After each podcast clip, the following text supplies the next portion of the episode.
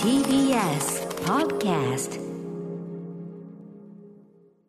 5月3日火曜日時刻は午後8時を過ぎました TBS ラジオキーステーションにお送りしているアフターシックスジャンクションパーソナリティは私ライムスター歌丸ですそして火曜パートナーの宇垣美里ですさてここからは聞けば世界の見え方がちょっと変わるといいなな特集コーナー「ビヨンドザカルチャー今夜の特集はこちらです本についてあれこれ語らうアトロックブッククラブ武田砂鉄とブックライフトーク編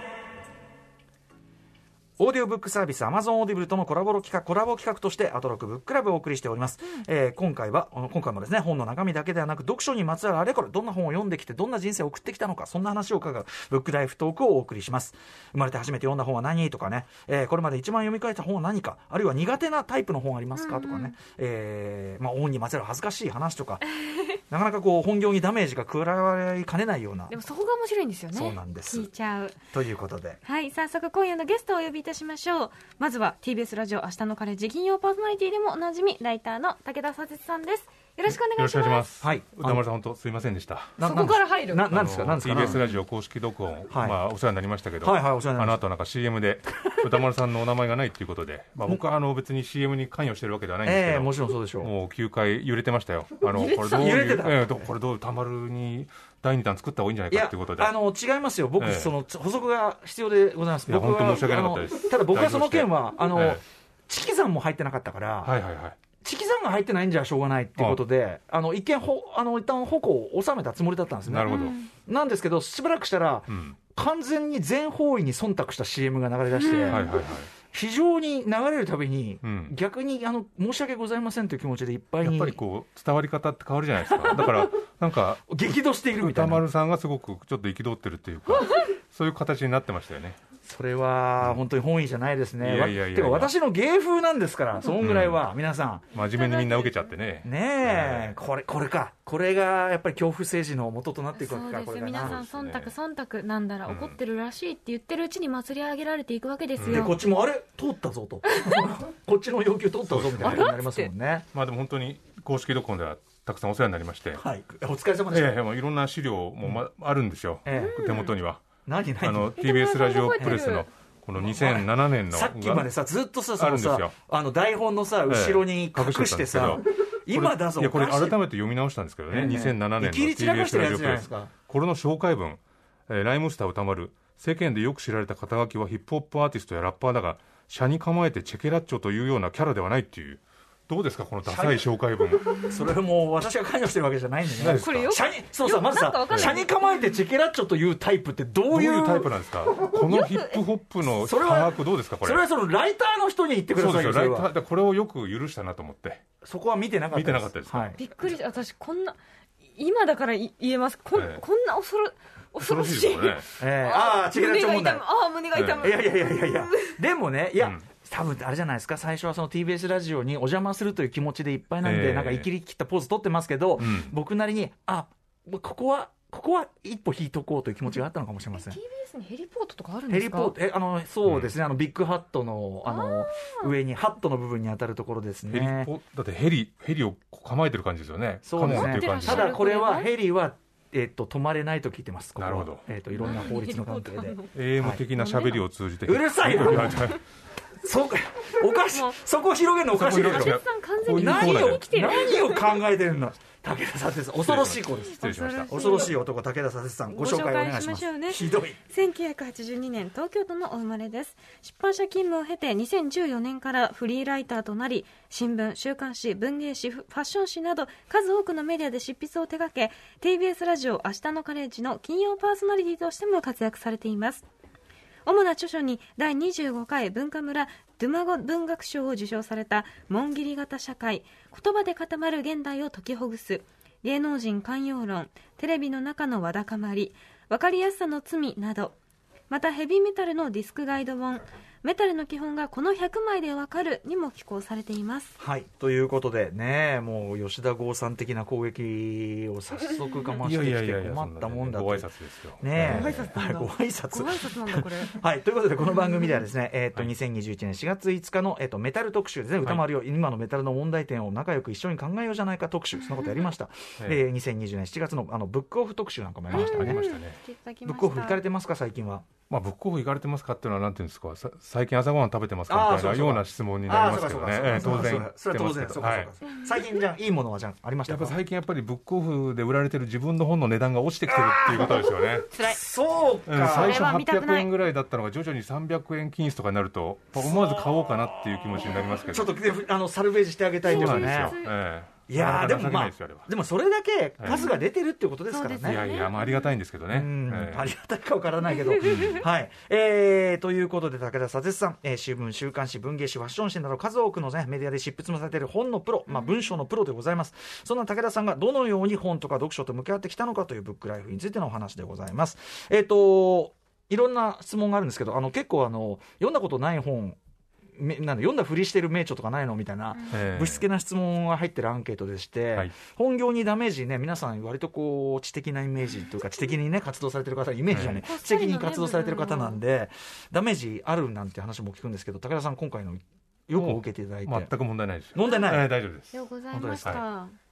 怖い、もう大丈夫 ですなんか怖い。なんか怖いな。んか怖いな。こっちもいろんな手出してきますからちょっと怖いえな。こっちもいろんな手、怖いな。はい勝負じゃないですからね、勝負じゃないんこですね今日は、はい れね武田さんにはですね、まあ今日はね、いろいろお付き合いいただく、あのこの後もね、そうなんです、はい特集とは別に Amazon オーディブルとアトロクがコラボしたオリジナル番組「アフターシックスジャンクションプレゼンツアトロクブッククラブ」にも登場していただきます来週から配信される回が編集者の武田左哲が編集した本というテーマでおすすめの本を伺っていけるとあらいうことなんです佐ね々木さんでも明日ね、あのジェーンスー生活は踊る代打で行かれたりして、結構早いんで、ええまあ魚木さんも朝早いんですよねそうなんですよええ。すいません、ちょっとささいえいえいえちゃちゃっと済ませますん で。ということでお知らせの後、武田砂鉄さんのブックライフトークスタートいたします。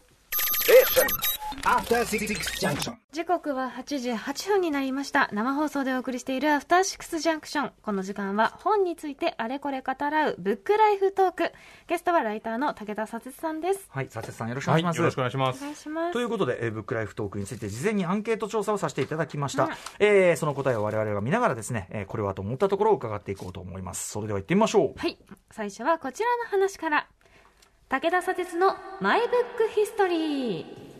はい記憶に残ってる一番最初に読んだあるいは読んでもらった本はというところから始めたいんですが、これはいまだに家にある絵本なんですけど、フランク・アッシュの「僕お月様と話したよ」っていう絵本なんですけどええまあいろいろ絵本読んでもらった記憶はあるんですけど親に、はいあのこの本はいまだにこう引き継いで家にあるという本でですね、えーお引越しされても。そうなんですへえよなんか最初にこれ読んでもらった記憶が強いなと思ってこれなかなか最初の読んでもらった本とかって記憶が曖昧な方も多いんだけど割とはっきりあるんですね、そうですねなんか兄貴がこれで読書感想文書いてたっていうことがこの間発覚したんですけうど、んうんこれはあの熊さんがですねあのお月様を見上げてこのお月様に誕生日の贈り物をあげたいなとえー優しい。優しいですよね、うんでこうでもほら届かないからうん。川を越えて森を越えてですねうんこう山に登って叫ぶんですそうすると「こんばんは」って言うと月が「こんばんは」って返してくれたとそれはまあ小玉で返ってくるわけですけあーど山彦でもそれでこう欲しいものを言ったら帽子だっていうんでそこのあの枝にですね帽子をかけてあげてこのお月様に帽子をかけてあげたっていうようなうん遠形近で法で。うん終わるんですこれをだから今読み返すとええ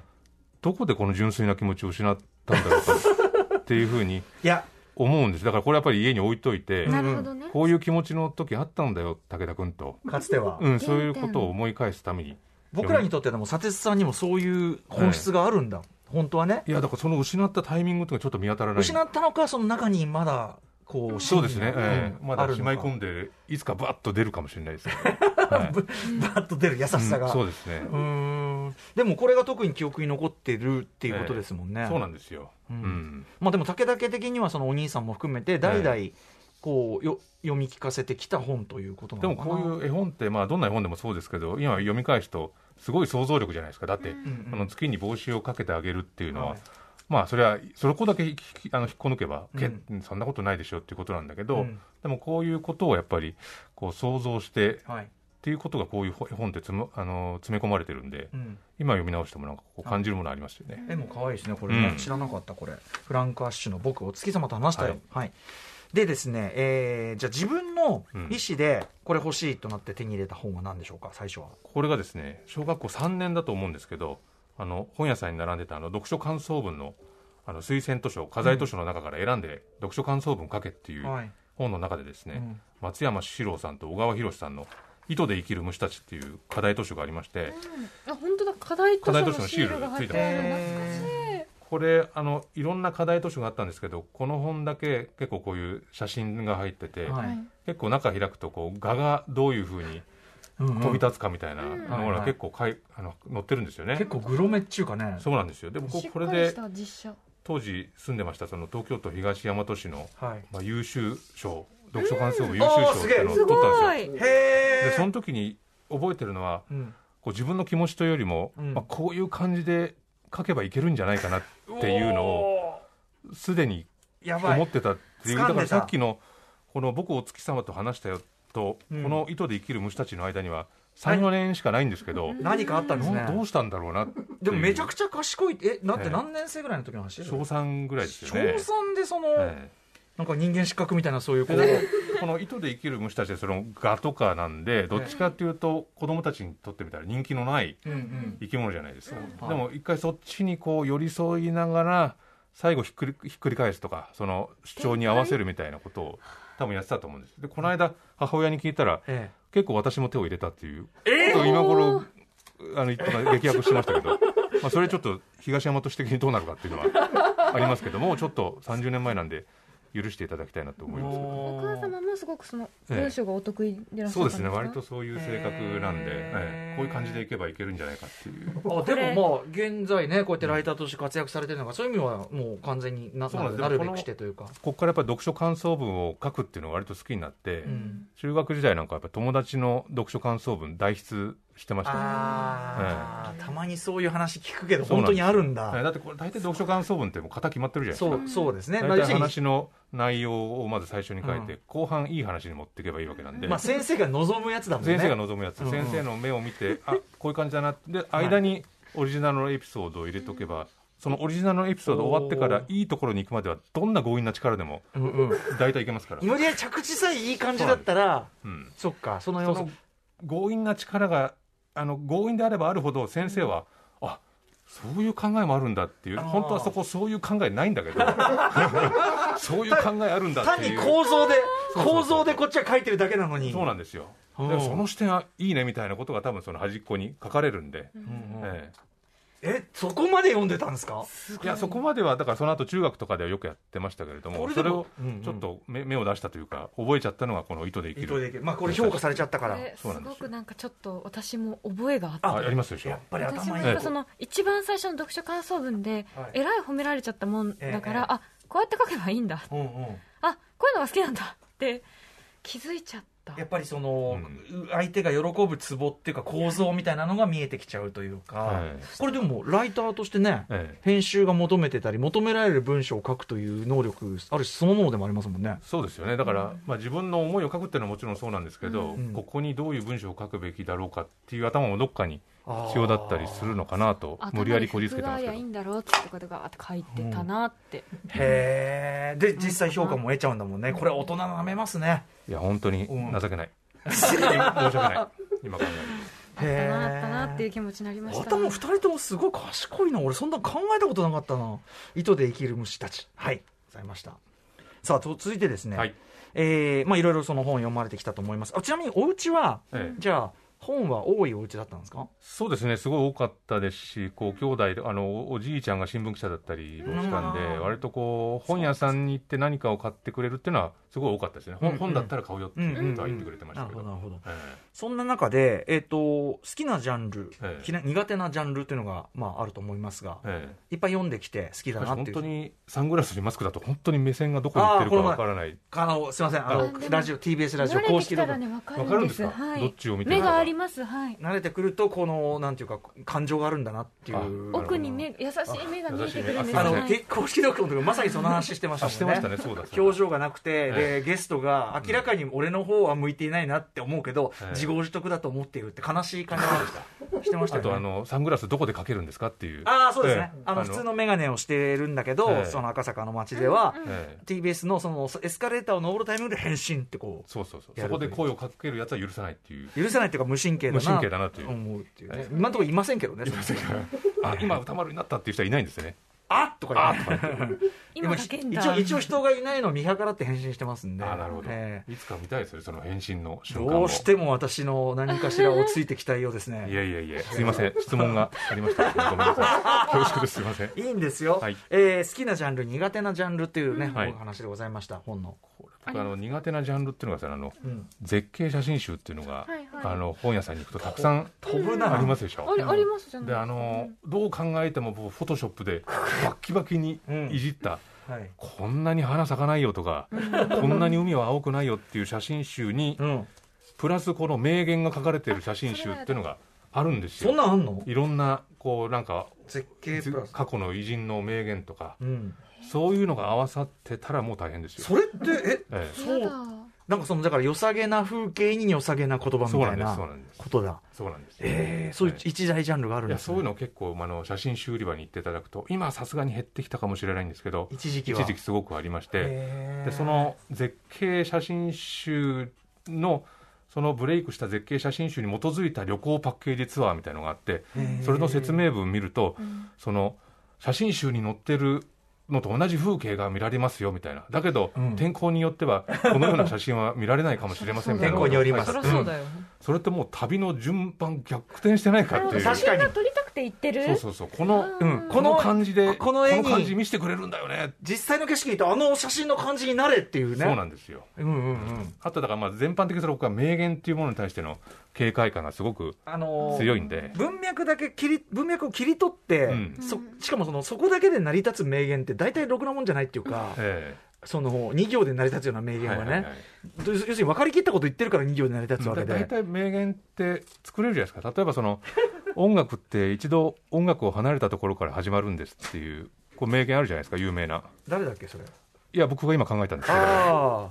いありそうなあ感じりそうじゃないですんうんうんうかんだからそれって作れるんですよ要はそのなんだろう型があるんですよ名言にはえ今今で言うと構造どういうことなんですかそれはいやだからその音楽っていうかなり固まった概念を一度外してみたところから始まるよねみたいなことっていうのは、うんうんなんか音楽をやりきった人が言いそうなこはいはいはいとじゃないですか、それ言葉を変えても別にね小大説丈で夫でも物語すでもでもいけますもんねしかもでも今の説明的な表現より音楽を離れたところから始まるんですっていうそうです一見詩的な表やっ現ぱがり文学って文学を忘れたところから始まるんですあーっていうふうになるとあメソッド的に何でもいけるわけなんかもうだいけるじゃないですか確かに確かに確ええかだからすごい名言には注意したいなと思ってますけこどのね、程度のロジックでロジックというかその構造でできちゃうよとやっぱそう気持ちよくなるんですよねやっぱそういう本って、あさっきの読書感想文と同じですねそう構なんですよ造でできちゃうよとそうなんですよ、ねうんうんうんえさすが砂鉄いやいやメソッドと言いましょうか苦手っていうか嫌い な嫌いなえやつらの話そうででししたたただでも写真集コーナー行くとそういう写真集がバーッと並んでると嫌だなっていうか苦手だなっていうふうに思っちゃいますよねよ読む本の種類で多いの少ないので言うとどうですか例えば小あ説でも本当にとか編集者の時も今もいろんなジャンルの本読んだりっていうことをずっと続けてるんで、うん割と本屋さん行ったらもうありとあらゆるコーナーに行っへてー見るようにしてますし、うん逆にその全く自分が読まない本のコーナーとかに行くと例えばその医療関係のところに行って、はいこう歯医者さんが読む本とかを見るとはいこんこんなにこの歯でこんな書くことあるんだっていうのを味わうだけで楽しいっていうの確があかるんにで確かに、それは結構大きな本屋さん行くうんとうん心がけてますけどね。はいあまはいね、あでも分かりますさっきその神保町のその三省堂で何してたって、はいはいあの一番上の階までとりあえず行ってから、うんだん順全部の棚のところを通るんだって話をしてて、うだこんかういう本らがあるまんださっにてそいううそうそうそう、その一通り見るっていうね、うんうんうん感じですかね。はいはいはい。ありがとうございました。そしてそんな ですね、武田さつさん、えーなかなか大変かと思いますが、人生の一冊というのを挙げるとしたらあ何でしょうか。ありがとうございますこの伊藤清則さんの「ヘビーメタルの逆襲」と出ましいたう本ですよはね、いまあメタルものとして。メタルうーもうメタルゴッドと言われてる伊藤清則さんのうん本ですけど、これは新潮文庫でもう今は出てないと結思構います前が、ですもんね、1985えー昭和60年発行と書いてますけど、年だ。まあ、はいこの清則さんの熱い文体に僕はもう惹かれまして、へえ。ええあのちょっと読みますと、えー流行音楽は何も教えてはくれぬと心の隙間を通り抜けていく一陣の風なのだから当然である有り余るエネルギーをぶつけてみればヘビーメタルは君に何かを語りかけてくれるはずだとそれが愛であるのか優しさなのか教訓なのか君の必要としている答えを僕は知らない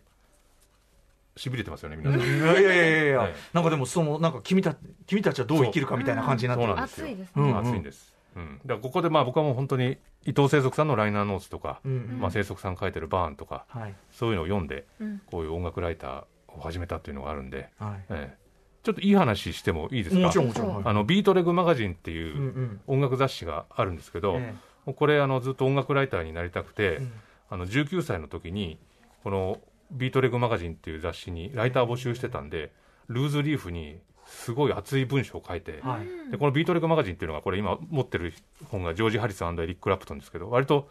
こう中高年のうんうんロックファンが読む雑誌だったまあそんうでですしょよ、うねだからその時僕は19歳で、はいはいあなたたちの聴いてるロックは全然ロックじゃないとほうほうほうプログレッシブロックとか言ってるけど全然プログレッシブじゃないじゃないかみたいなことをえルーズリーフで書いて、えはいはそしいたら編集長からはいちょっと一回会おうと言って、うんうんで編集部に行ったら君に半ページコラムをあげると言ってうんおこおれ19歳でうん書かせてもらったんですよ、はいええでそこからもう十数年うんこの連載やらせてもらっててへーこのそこの編集長の、まあ、横関さんという方がいたから僕本当にこのライターの仕事ができてる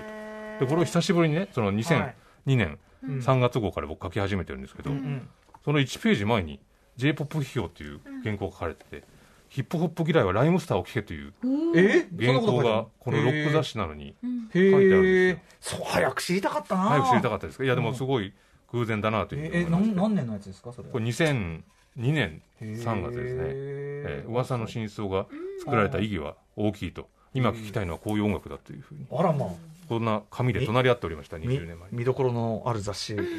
ビートルズもそうなんですねでじゃもあそういう佐哲さんのそのライターとしての出発点は、まあ、そっちなんですねそうなんですよよ、ねえへーさっきのねあのなんていうのかな構造とかなんとなくの雰囲気だけ抑えればいけるの逆ですもんねある意味ねーいやだから本当に超言いたいことがあ今って読むとすごいもう暑苦しいことを書いてますねすごいねえそのコラムはそのどういう内容のコラムだったんですか、まあでもこの本当にこのライターの方たちも会うと当時まあ40代50代の方たちが多くて、はいもうとにかくすごいロックの知識がうんある人たちででも僕はそんなにロックの知識がないんだけどでもこうパッションだけでうん伝えるぞっていうことそので時から聞いてるのはヘビーメタルだったわけですそうなんでですそうなんです、うんえーだからその、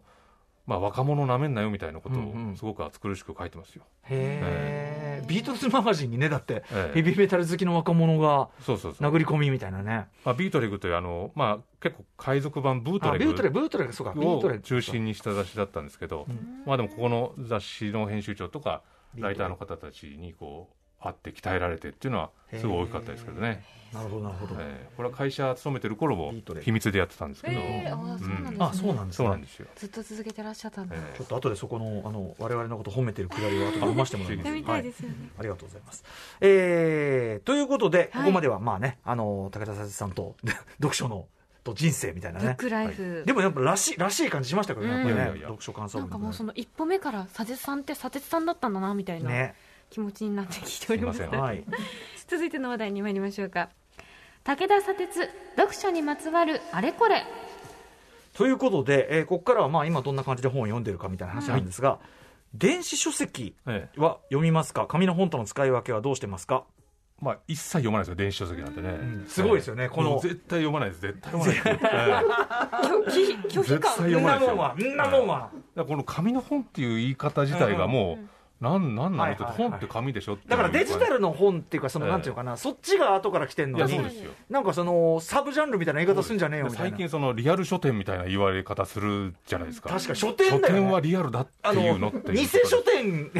偽書店がまあふんぞり返りやがって、そう本屋さんらしきものがインターネットにあるっていう言い方をしてほしい本です屋よのね役割を果たしているホそうでーすムページがあるに過ぎないみもうたいそな、ね、このその長いので言ってほしい ですね出うん演うん出演紹介は確かに言わ確かにそれはそうかもしれない、リアル書店とか紙の本っていうのは失礼ですね確かにでもまあ紙の本ってのはまあ誰しも言いますけどやっぱりすごい実際そのものとしてあると便利でええええ150ページに手挟んどいてもう片方58ページに挟んどいて、はいそれをもうもちろん1秒とかからずにうんこう考えてこう来たのかっていうことを振り返って、そこに自分の意見をぶつけてったり書き込んだりっていうことができるんで、やっぱりそのものはいとなんかしょ勝負する感じっていうのはうんすごく大事なんで、アクセスしやすいですよねいろんな情報にね何いしやろめちゃねくちゃアクどうセ考スしえやてすいでもすけどね、うん、それはうんそう思いますね、そうなんですよえーじゃあもう、うんでもこれさ後のあれとも関係しますけど、ええとはいえそのデジタル書籍が便利なのって例えば収納スペースがいらんとかさ、はいはいはいそういうのがあるじすゃないぐですか帰るとかねでそうすぐ買えるとかその、うん本いっぱい持ってる人ほどその収納との戦いっていうのがあるため、ええそっちの利便に負けて僕ちょっとその面もあるんですよねこの、ええこれはもうデジタルでいいやみたいなうん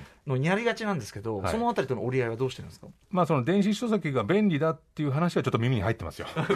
風のさ噂すがに風の噂ではい使ってる人があれ便利らしいぞっていうのは入ってますけど、うんまあでもそのまあ物量もある程度、まあ、大変なことにはなってますけど、ええまあ、それに耐えながらうん、日々暮らしてるって感じですかね。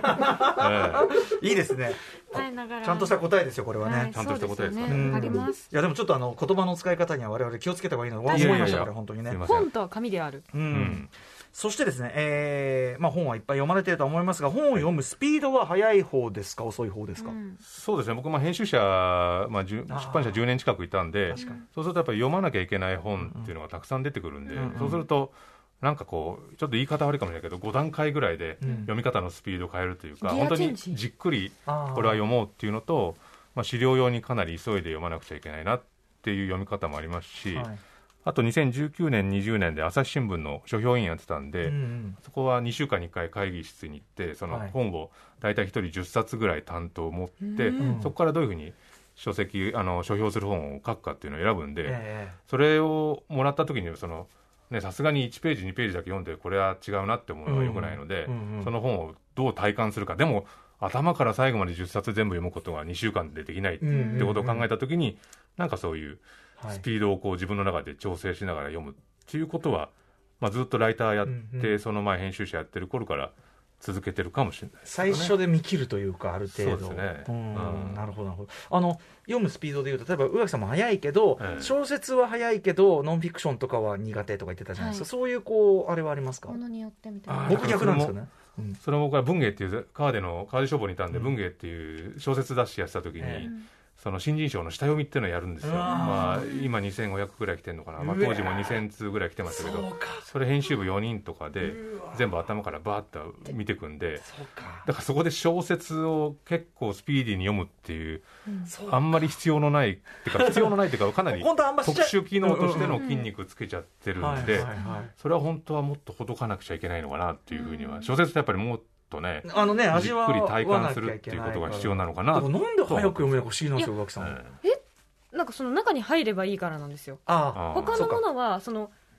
なんていうのか情な報がそのそう外からこう自分とこう分かられたけどその世界に入っちゃえばそうインスあのバ入ってきーやンすといは行くんですけどなるほど他のもの文って章共感力が高いっていうかねあ多分そその中にこうダイブしてるから別にそんなはいはい時はい間とかあすぐ読めーる時間とかもちろんその時間はかかるけ本のど小説の中にこう没入できない時っていうのはどうするんですか無理やりこう突っ込め突っ込みに行くんですかうんもう乗れないなと思っうてもぬって思いながら読あむーしかないですよねそのもちろん例えばその内容がというよりも文体でってことが多いですね、あーなるほどなるこほどの文体ならもうドゥンって入れるけど確かにあだから早いっていうか、うんその体感スピード、うんうんうんその何もせずに読み続けられるってことだと思いますあー結局そうかそうか集中してねそう、うんだから結局早いだけだと思います確かにあ面白いなこれもねはい、えーそしてですね本を読む時のせ、どこで読んでるかってことですよねうんもうこれどこでも読んでますねう、んもう電車に乗ろうが家にいようがうんあもうなんかほ読む本がないとすごくすごく心配になるんで、はいはい例えばどっかから家に帰るまであと20分電車に乗るっていう時にえそのカバンの中に残ってる本の読む量がえうん10分だなって考えると、はいこれは残り10分不安だなってことでやっぱその駅で2 3 0分かけてまあ本を選ぶんで、うんそうするとやっぱりあれ家に帰ってればいいんじゃないかってことになりますよねその 時間時間的にはなるんですけこれど、要するにバッグの中に常に何冊かは入ってるという状態ですか、まあ、そのだからどあとどれぐらいかかるかの量と電車の時間が合わないとうんちょっと不安になるっていうことですよね、で実際それなくなっても本当はスマホ見たりなんだりってすぐ過ぎるんですけど、でもありますよね、こう分厚い本で、もうちょっとで読み終わると、ええ今日の行きの途中ぐらいで終わるなと、うんこれ持ち歩くか、これ、どうだみたいな、そういう時はやっぱ行っちゃう行っちゃいますよね行っちゃう行っちゃう行っちゃった方がいいですもう行っちゃう、もうここで行っちゃおうみたいなね、うんはいどうぞ読む時ははいそのはいこういくつか並走するタイプですかそれとも一あ個ーバーンって読むタイプですかあまり並走しないですねあへーーええじゃあ余計にそうなりますそようねですねあーただまあ今金曜日明日のカレッジでラジオやってるんで、うんうんそのこうゲストにいらっしゃる方の本をこう集中的に読もうっていう時にはバッとこう読んで、そうですよね、ええ今週金曜日つぶやきしろうさんいらっしゃるんで、うんうんもう今つぶやきしろう尽くしになってましあた、ーなるほどねそれをバッと一気に読むっていうのもうんうんすごく楽しいですけどね、なるほど、うんえーそして問題の本の収納ということでたくすさね、んあるでしょうから、うん蔵書ってカウントはしてないですよねカウントしてないですね、うんまあ、僕会社川出書房というところに勤めてた時にももう机の周りとかロッカーにもちろんたくさんの本があるんで、ええやめたら当然それが家に送られてくるんで、もうその時点でうん崩壊してる んで、もともとう別個に、ね、置いてあったものが食っそうちゃなうんんでですすよよねね。それだからもう67年前になるのはで、いそこからもう増殖する一方そしてまたこの書評委員とかですね、ええ担当するとやっぱりうんうんうんちょっと送ってくださる本の量が確かに増えるみたいな読んでくださいとこ読ろもあっんてでくださいっつってね僕やっぱ本ってすごく大事なんでどんなこれ読まないなって思った本でもやっぱり取っとこうって思うんで、そうするはといどんどんどんどんこう増えていくっていう感じなんで、でもこれその増えていくスピードも半端ないだろうし、どうするんですか、単純にどうするんですか単純にやっぱりこうなんだろうなこう空間を見つけるっていうことですよね。空間を見つける、うんあそこまだいけるんじゃないかっていうか積んでったりそうです入ねれて詰め込んだり、えじゃあ他になんかこう借りるとかじゃなくあくまでお家に保管してらっしゃるんですか、まあでもあの仕事部屋もああ近くに借りましてそこももう本だらけになってきてますけどねじゃあ処分はしないまず処分はしないんですよで僕あのいろんな時事問題の本とかもはい読んだりするんで、えこのもういいやつまりみたいなのあるじゃないですか自分えのうんこれは許せないっていう本も結構持ってたりするんで、ああ、ええそういう嫌な嫌なやつ、ね、嫌な本も、そういうのもんちゃんと並べておかないといけないなと思ってそれはそのいずれ仕事に使うやもという計算なのか、それとも単純に本は捨てたくないのか、いややっぱりそれはもう後でどうなるかわうんうんうんかんないです、やっぱ安倍晋三の本なんか持っとかないとやっぱ心配ですよね、ああそれは取っていつそれいはつう引っこ抜んくかそれは現現地を取ってた方がいいですからそそうそうれそうは取ってた方がいいとそ思うういけうど本もあるんで、なるそほうするとどんどんどんどん増えてきますからそねう。か物として好きじゃなくてもそうなん情ですよ報として保管しておくみたいな、ええうんあのにしてあもの辺り好きじゃないなっていうコーナーなんですよゾーンねあの辺好きりじ好きゃじゃないいやなってゾ好ーンいうきじゃねえうん好きじゃねえゾーンはあるけどそうなんでもまあまあお仕事上それはそうこかれはしょうがないですよね。にしても、うんやっぱ物理的限界っていうのがあるわけだから、ええねえそうなんですよ。どこれどうするんですかそれは。いやだからその、まあ、妻も結構本読むんですけど、うん妻の方の本棚にちょっと忍び込ませてみたりとかそれ怒らはれません普通にいや怒られるというかだからあっちもあっちであっちも溢れてきたのをうんうんこっちに忍び込ませてきたりみいたいやな、だから何をだいや付き合ってんのそれ何の解決にもなってないでしょ解決になってないんたですだよダブルなだけじゃないそうなんですよあの攻められないっていうだけで、ええただ膨れ上がってくるのが僕なんでそうかなんとかしないといけないですこよれねちょっとじゃあ武田家がね、うんどういういつ破裂いつ破裂するのいつ本で床が抜ける可能いや性も心配ですよ大こいれは本に破裂うんするのかというあたりをちょっとあねら注目して注視注していき目たい注目してください、はい あとですねちょっとはい読書グッズといいましょうか、はい読書用品について伺いたいんですけどブックカバーしおり付箋といったもの、あの先ほど書き込みもされるとおっしゃってまあしたね書き込みめちゃくちゃしますね、うんうんえーなんかあの編集者の先輩でやっぱ本はどんどん汚した方がいいっていうことを言われてやっぱいろいろ書き込んでそれを後から振り返った時にそこにやっぱり自分の痕跡とかですね、まあ、そういうものが書かれてるとあその時こういうこと考えてたんだろうとかこういうところを印象的に思ったんだっていうのがまた後で5年後とかなんとかに生きてくるかもしれないっていうことを考えるんで防線だけじゃなくあいて、ろいろ書き込みますね、思ったこととかですえか、ー思ったこととかも書き込むんでへそれはすごくずっと繰り返してるかもしーれもないうですどね、ね。処分はしないんだからいいですよね、書き書き込みの方ですよね。そはういですね、ううんんだからあまりこうみんな綺麗に読もう綺麗に読もうとするとなんかこう後から振り返った時に、うんうん自分が1回目どういうどういう体感したのかなっていうのは分かんなかったりするんで確かにそこはなんそうかか勇気を持ってというかやっちゃいますけどねいろいろね。ああそうか、うんこれ僕だから映画表するときに、映画表ちゃんとしたやつとはいはいしてないやつで、うん全然記憶の濃度が違うんですよ、かりますこれねだから文章を書いたやつとかね、本もそうだろうし映画も濃度が変わってくるとかその、うんそれに近いことできちゃうってことですかねそう書できす込むことでねね。であの基本、まあ、付箋をたくさんつけるっていうことをやってまして、うんうんうんうんこれあのセリアというですねセリア100円ショップでこの一番細い付箋があるんですあよ。あはいはいはいこれは僕はもうまとめ買いしてますよ、だからこれカラはフルなやつセリアでこの付箋だけが減ってたらこれもう僕の家近いとまあそのぐらい買い占めるぐら買いい占めてま砂すね鉄が来たなって来いうたなっていうこの5ミリ幅みたいそうななんねですこれはでもまあ付箋はあのこういろいろ気になったところにまずんこの本の上の方に刺すようにして特に気になるところはこう横にぴょっと出すみたいなことをやってまあ書評したりするんで、はいはいはいここは引用するかなとか、うんうん一番重要かなっていうのをなんとなくこう自分の中であの順位をつけるという、うんうんでそれこそラジオやってて、はいこの相手の方の本をうんうんパッとこう紹介したいときに、はい一瞬で出せた方がいいじゃないですか、まあそりゃそうだはいその時には、ここを多分喋るとしたら引用するかなっていうところには、こう横のうんうんぴょっていうふうに、要するに線を出しといて本の横っちょからピッと出てるのはじゃあ引用する可能性特に高い自分の中で最重要っていうところをやってると、まあなんかラジオでこう喋ってる時に、うんうんいや、ここが一番気になったんですけどねっていうふうはいはに言えるようにみたいなことは確かにやっぱ単純にね、付箋いっぱい貼った状態でゲストの方見たら、ああ、はいめっちゃ読み込んでんなってやっぱ思いますもんね。はいはいはい、そこ一回なんかガクトさんに取材した時に、はいガクトさんの方にいっぱい付箋つけてったら、はいい、いねっていうふうに言われて、はいあこれこれでいこうと 思って、ねいや、でも大事大事。大事大事それも絶対大事、それはもちそろ。うんですよねそういう気持ちになってもらうっていうのはね、上の方にピッピってるやつは、もう本当にちょっと引っかかったら上の部分にピョンと出るところにそうですね、あーえ色は分けてますー色はね分けてないんですそれもガクトさんに言われました、色に。にどういう性格があるのっていうね、うんうんうんこれはないですっていうふうに答えましたけどなるほどなないんだないです思いついたようにね、はいあここが減ってるなって言ったらこれを足していくみたいなねそうですそういうことですよね、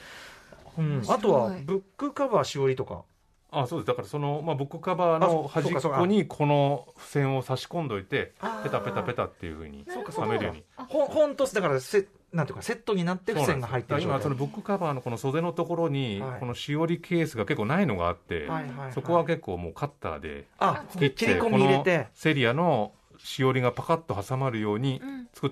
たんですね、あーえだからブックカバー事実上しおりなんていうのホルダーっていうか、えしおそうですねこのあの付箋を貼るためのこう最短距離のためにそこに置いてるっていう感じですよ確ねかあにいいなそれー真似しようかな、はいえー、そしてですねじゃあ読書中飲食はされますかああまあでも一人で食事してる時とかはやっぱり読書もしますけど、前にこれ直接話したのか何かで見たのか、又吉直樹さんが、えあの読書家の好き人はカレーが好きな人が多いと言っててなんでかって言ったら片手で食べられるからだって言っててあなるほど確かになと思そうい読みながらねそうかないやだって片手でいけますよそうかねなそうかな、意外と片手で全部完結できるうん、主食ってそんなにないかもしれないと、確かにまあそすようねかな、もうまあ別に、まあでもラーメンも一応お椀を抑えたり必要だし、はおいにぎりはおにぎりはもう完全に臨戦態勢ですよねねまあでも普通の料理だからやれステーキだなんとかだとちょっとそうはいかなおいにぎりと本だとやっぱりもう本がメインにいけるじゃないですか、うんおにぎりとカレーだとやっぱりなんか見てる方おすごいなどっちもいってるなっていう感 じのイーブンイーブンになってるなっていう感じそにうなるかじゃないですかそうか確かに、ええだしほらご飯物だとやっぱりさすがにちょっと置いたまんまお行儀悪いかうんうんらうんそうですよね難しいですよね、えなるほどなそうかカレーにはそんな秘密がそうなのえかもしれませどうなのかんよくわかりませんけどうね、んええあのじゃああれですかね僕もあるんですけど例えばご飯外で食べてる時に、ええ読むもんなくなっちゃって恐ろしいことに、はいはいはいしまったっつってメニューを生み出すみたいな、あーそういうのってありますだからまあそういうふうにならないようにたくさんいつも入れてるんですけど、うん僕の知り合いの詩人にはもう読むものなくなるともうもう工事現場のあのスケジュール読んでるっていう人がいましたね、あのこれからの予定 それぐらいなんかもう何か文字読んでないとやわかるってられないみたいな人そがれでもほぼ活字中毒じゃないですか活字中毒ですで例えもばスマホじゃないんですねあくまでね、まあ、そスこマホももちろん見てるんですけどね、うんええお風呂入ってる時とかええあの難しい時あるじゃないですか本読みにくい時はいはいはいはいそれはどうしてるんおですか風呂は大体こう雑誌読んでますよね、えー、ええ読んでんだ雑誌結構いろいろ送ってもらうような雑誌雑誌こそさ、はいへにょへにょへにょってなっちゃいません、ね、あ水気での宇垣さんのスパの連載も読んでますありがとうございますおは風呂の中でええそれはまあなんといううんうんそうかそうなんですよ私もでも読みます本心の読中むって言でってましたよねはい読むへにょへにょしてませんその水気しなでいあだって蓋閉めてるからええいやそういう問題だってお湯湯気がブヨーンってなってさ、ええ湯気がぶよまあいろいろ ですねありがとうございます、えーということでね、い、いですね武田さんらしいなやっぱな、いやいやいやはいえー伺ってまいりましたが最後のコーナー行きましょうかね、行きましょう武田左折本にまつわる恥ずかしい話これねあの勇気が出るコーナーというかね、はいうんみんなここが聞きたいそうなんです、そうなんですね、えー何度も挑戦しているのに読み切れてない本はありますか、ああでもこれもね僕はこう編集者やってるととにかくもう無理やり読めと、うんあの途中で諦めずに読ん読んでみようみたいなことを結構訓練されたんですよねだからそれが決してその読めてるかどうかってなると、うんハテナマークだったりするんですけど、うんうんなんか読んだ気になってみるまで頑張って読んでみるみたいなことはしてますけどねだからそれ実際できてるのかどうかっていうのはよくとりあわかえんなずい最後のページまで目は通すってことですかそうですそうでうすんこんなこと考えてる人がいるって終わるんだけどでもこんなことって本当に把握できてるのかなっていうんううん疑問を持ちながらやってたりしますけど,、なるほどでも必ず人さらいはするということなんですね、一周はねそうですねなるほど、なるほど。うんえーそしてですね、うんまあ、恥ずかしくて人に言えないじゃなくてもいいですけど、よ読んでない、これ実は読んでないんだよねという名著とかビッグタイトルとかいやありそまんすなか、んもうそんなんばっかりですよねうん僕だってもうずっと中学時代からバーンしか読んでないんでバーン読んでそれ模写して制作さんのこういうこと書いえてえる待って待って、バえバーンの伊藤製作さんのええレコ表を模写模写してましたねえええこう写経こういう写経してましたからでそれを元にいろいろ投稿もしてたりしたんで、ええじゃあもう本当に文体から体に入れていくみたいなことをされたといそううでかすそうですそうですえーでやっぱあとその雑誌がすごく好きだったんで、はいはいはいまあ、ナンシー関さんなんかすごく好きなんですけど、ナンシーさんがどういうこと書いてるかとか、はい割と週刊誌を読むみたいなことを中高時代からしてたんで、はいはいだいわゆるその文学うー青年がこうんうたくさん体系的に何かを読むみたいなことっていうのはへえいまだにだからしてないですから夏目漱石のあれがどうだとか、はいカラマーゾフの兄弟がって言われてもええよくわかんないですよね。か川ででもお勤めの時にそういうことってでもなんでていうのかこれながその川出っていうのが本当にいぶし銀の編集者たくさんいるところで、えもう哲学がめちゃくちゃ詳しい、う民族学めちゃくちゃ詳しい文学めちゃくちゃ詳しいみたいな人がたくさん揃ってるんで、そういう人たちと会話してると、まあ、とにかく、うんあの知ったかぶりするっていうことに慣れちゃって えああ、うんあなんか合わせてあの吉本龍明がさって「ああはいはいはい」みたいな「吉本龍明ですよああそうですね」みたいなことを、そういうことをばっかりやってましたね。そのそこでその読むってことじゃなくて吉本龍明、ん例えばそのああ共同幻想論がなんとかみたいな、そのなんかその、うんなんとなくの触りそをうですねやるぐらいはやるみたいなことだからその話、ああ、まあそうですよね、とああですよねっていう、もうほとんどあ の情報ゼロの形で、でも確かにさ、ええ物知ってるおじさんがこういて、なんかこうね、いろいろ得意にじゃないな、その、あの、教えてくれてる時は、ええ相づち力の方が求められますもんね、実そうはね。なんですよ。こっちもさ、その同じ級の知識ぶつけるなんて向こう求めてないから、ええ、うん、とかありますよねだ。からそのなんか中上賢治のエピソードみたいな時に話された時には、はいこれからどんどんこの作品論に行くよりも、どういう付き合いだったんですかみたいな、そうするとあー結構饒舌に、あ俺確かに殴られたことあってさ、みたういんな、うんうんうんやばテクだ、もうこれそもうそう、そういんう自分の方を掘られないようにするっていうテクニックはあーでもそれは今ラジオやってたり確しかてにてもここの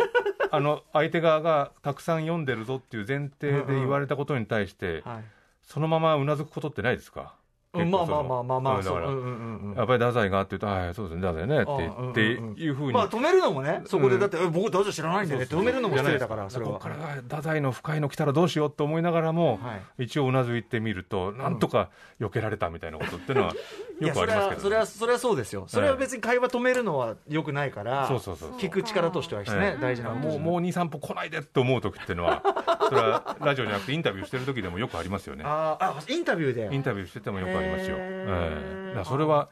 でもあれだこんだけいろんな本ありますから、うんそりゃまそうあですね割とあれこれ読めてないっていうのは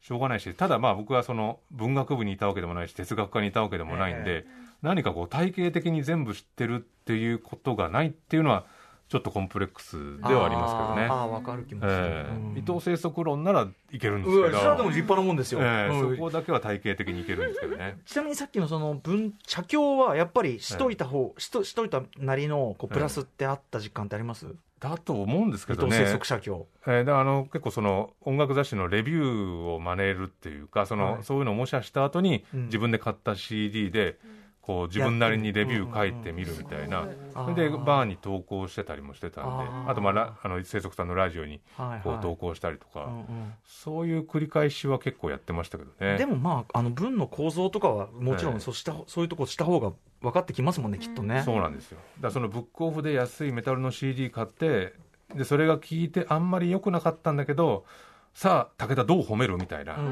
うんその買ったからにはどうそのあんまり良くないアルバムをっていう時に、はいここのギターソロはすごくグッとくるみたいな今読むと、何その文章っていう文章が多かったりするんですけどうんうんでもそこでまたその読書感想文のあれじゃないですけど、いちょっとこじつけて文章を完成させるみたいなことっていうのは、うんうんずっとやってるのかもしれないですよね。なるほどね。うんいや、面白いし、面白いし、勇気また勇気がね、全部読んでる人いないからね。なるほどこれねいや読んでる人いないですよ、みんな無理してますから、読書に関しては。そうですよね。ええだし、その、みんな、うん、おん、おんあれ、う、うんんうん、うんはいはいはい、はい、例のねなんつ って、えみんなそれでやり過ごしてるはずそうなんってでいうすことですかね。えーっと、店本ってありますかっていう、とんでもない質問ですけえど、あーでも家に僕はもう本当にあの、いろんな本たくさん買ってるんで、あんまりこの人に見られたい本棚っていうのを作るんじゃなくて、この間もそのズーム越しにええ、後ろ本棚ですねって言って、はい適当に引っこ抜いたら、あの滝川クリステルのあの恋する理由っていう本があって、 ええこれかこんな本買ったかなと思ったんで すけど、なんで幅広いですなんねでこんな本買ったのいかなやでも現地と取思ったてっんですた方がいい口かもしれませんけねどやっぱいそれはねつ滝川クリステルさんの本が必要になるか分かんないじええゃないですやか。分かんない分かんないそのええ権力の別に近いところにいるっちゃいるからそうですよね、うん全然全どう然おもてなしどうやって生まれたのかっていう時にやっぱり振り返る必要あるんで、うん確かにでそういうのを別にあの見えるところに置いとくっていうのは別に何の抵抗もないというか、うんいろんなものが混じり合って自分の本棚になってるっていうのがあるんで、佐哲さんの本棚に置いてある滝川クリステルとかはやっぱそのさ吉田剛さんの本棚のそれじゃないけどさやっぱさ、ええあ武器なんだなって思うものやっぱそれはねあーまあ、いつねその本が必要になるかだか分からんないんでこの T なんだ954プレスだってさ、いはいは取いっといて持ってきてるのそういうことじゃないですかあもうもう一つありいまやす違よういいからいいからいいから俺の,、まあ、俺のい件はいいのよいですかまだあるまだあるええそれ とりあえずそれでかまそうとす る悪い癖ですよそれは悪い癖ですねええすい ません平和に行きたいですね、うんえーあと本にまつわる恥ずかしい話などがあれば教えてください。やっぱりまあ僕ブックオフよく行くんですけど、うんそのブックオフでこれ自分の編集した本を開いてみると、えそこに自分が作ったプレスリリースそのまま挟まってることがあっえてつまり検本した本を誰かがそのまま売ってると思うんですけどうんせめて抜けよそれはでそこにやっぱり自分の携帯番号とかも書いてあるんですよね。あーでそれに自分のすごい意気込んだプレスリリース、うんぜひ取材お願いしますみたいな、ははそういうのを見るとちょっとまあ恥ずかしいというかいやいやいやいや悲しい気持ちにはさそれは佐哲さんが悪いわけじゃないもんね。そう人人とはみたいな気持ちになりますうんまあでもそれを言ったらこう全ての本とか CD もそうなんだけど、え聞いて、ね、良かれと思ってさうん結構な期間かけてそうです人よ生の中のさえうん削って削って作って、でこの山一山なんぼみたいな さええ感じがやっぱ俺時々具合悪くなるんですよ CD ショップみたいなとこ行くとあ聞いてっていう念が俺に聞確こかえにるみたいな一枚一枚みたいなーやっぱブックオフでライムスターの値段いくらかって気にしますかやっぱりそうねあったら見るけど、ええそのそれはさっき言ったようにいやそれは数が出ているという証拠だと思いたいみたいなあ本当のレア版ではありえないみたいなあはいはいはいことを大声で頭の中で怒鳴りながら 去るみたいな感じですかね。いやいやいやいや、ありがとうございます。ということでですね、お時間が近づいて、まあ、いいペースでこれね、いい感じ。えー、佐哲さんにとって、はい、すごい質問ですけど、ええ読書とは何ですか、いやですねこういう情熱大陸みたいな質問ね、えーやっぱ決めてください、なんで決しょうねめてくださいという、いやでも僕はもう日々これしかやってないっちゃやってないことなんで、読書。もう本当に生活のサイクルの一番ど真ん中にあるものですからねあんまりこう、うん客観視して考えるというよりも日々これっていう感じですね何かしらだって、え佐哲さんの場合、その仕事につながりますもんね。そうですね商標を書いたどっちにしろりいろいろゲストでお招きする人の話だったりあとはまあ、自分で原稿を書くっていうこと褒めるわけじゃなくても嫌な野郎のそうですね嫌な話もうん読んで。たくさん読んでますよどうだでかその書く本当に読みたい本と読みたくない本とうん仕事で読む本みたいな、うんうんうんその本の性格が自分の中で全く違ってたりするんで、はいそれがこう次はこう次はこうっていうふうにうん循環する感じっていうのが割と好きですけどね、ああ、うんそうか今このモードのこれを読んだから次はこのモードのこの本みたそいうなそうそういだからそのあ安倍晋三の本読んだ後にあ自分の好きな本読めるって思うと確安かに倍晋三の本も頑張ろうっていうことになるってさっきからいねうことですよ安倍ね。晋三は昭あ和そうまあま安あ倍晋一三じゃ例ないあ一例ね一例とし一て例です一例ですわかりますよ記号としての一晋番は三ですよ、はい例えばねはいはいということでありがとうございましたはいはいはいえーここまでたっぷりお話伺ってきましたが今日はちょっとまだまだお付き合いいただきますそうなんです武田さんからおすすめの本を伺う Amazon オーディブルの限定番組「アフターシックスジャンクションプレゼンツアトロクブッククラブ」は来週5月10日火曜日夜9時から配信開始です10日はですね編集者の武田佐哲が編集した本というテーマでおすすめ本ありがたいまさにご紹介いただきます、はいちなみにあの今日はですね配信お休みとなっておありそうなまんですして、ね次があの来週の10日、はいそして武田佐哲さんの回ということになります、うんこちらの番組は Amazon オーディブルに登録すると聞くことができます現在初登録から2ヶ月2ヶ月どうぞ2ヶ月は無料なのでそのう後んは月額1500円、12枚以上のオーディオブックが聞き放題なのでぜひご登録お願いします はいそして最後に武田さんからお知らせ事などあるでしょうかはい、えっと明日11時からですね TBS ラジオの「ジェーンスー生活は踊る」の代打をやりますので、ねえ頑張りたいと思います。今日のその、なんていうんですかね、そのゲストに向かう時のはいスタンスみたいな話聞くと、砂鉄さんの番組出づらいですよね、でもねいやいや、ちょっとやめてくだなさいんよ。かそうですよね。ぜひ明私日のカレッジにも来てくださいああよ。もうもちろんもちろん、うんあのいや私ごときね、何を話せるか分かりませんいや、いろいろろ資料もこっち用意してます怖いので、よ各種資料。資料でもさにそれ2枚じゃないのそれいやいや、今たくさんありますよ、ええ家に帰れあば。そうですよねええそうですいろいろ取り寄せてますか多分いいらで。すよ TBS ラジオあの公式録音の時も実はね結構いろんな玉用意していただいてましたもんねそうですそうですええまだ打てる球いいや打たなくていいのはい。そういうことじゃないの何打つ打たないの話にななっんてかる怖い。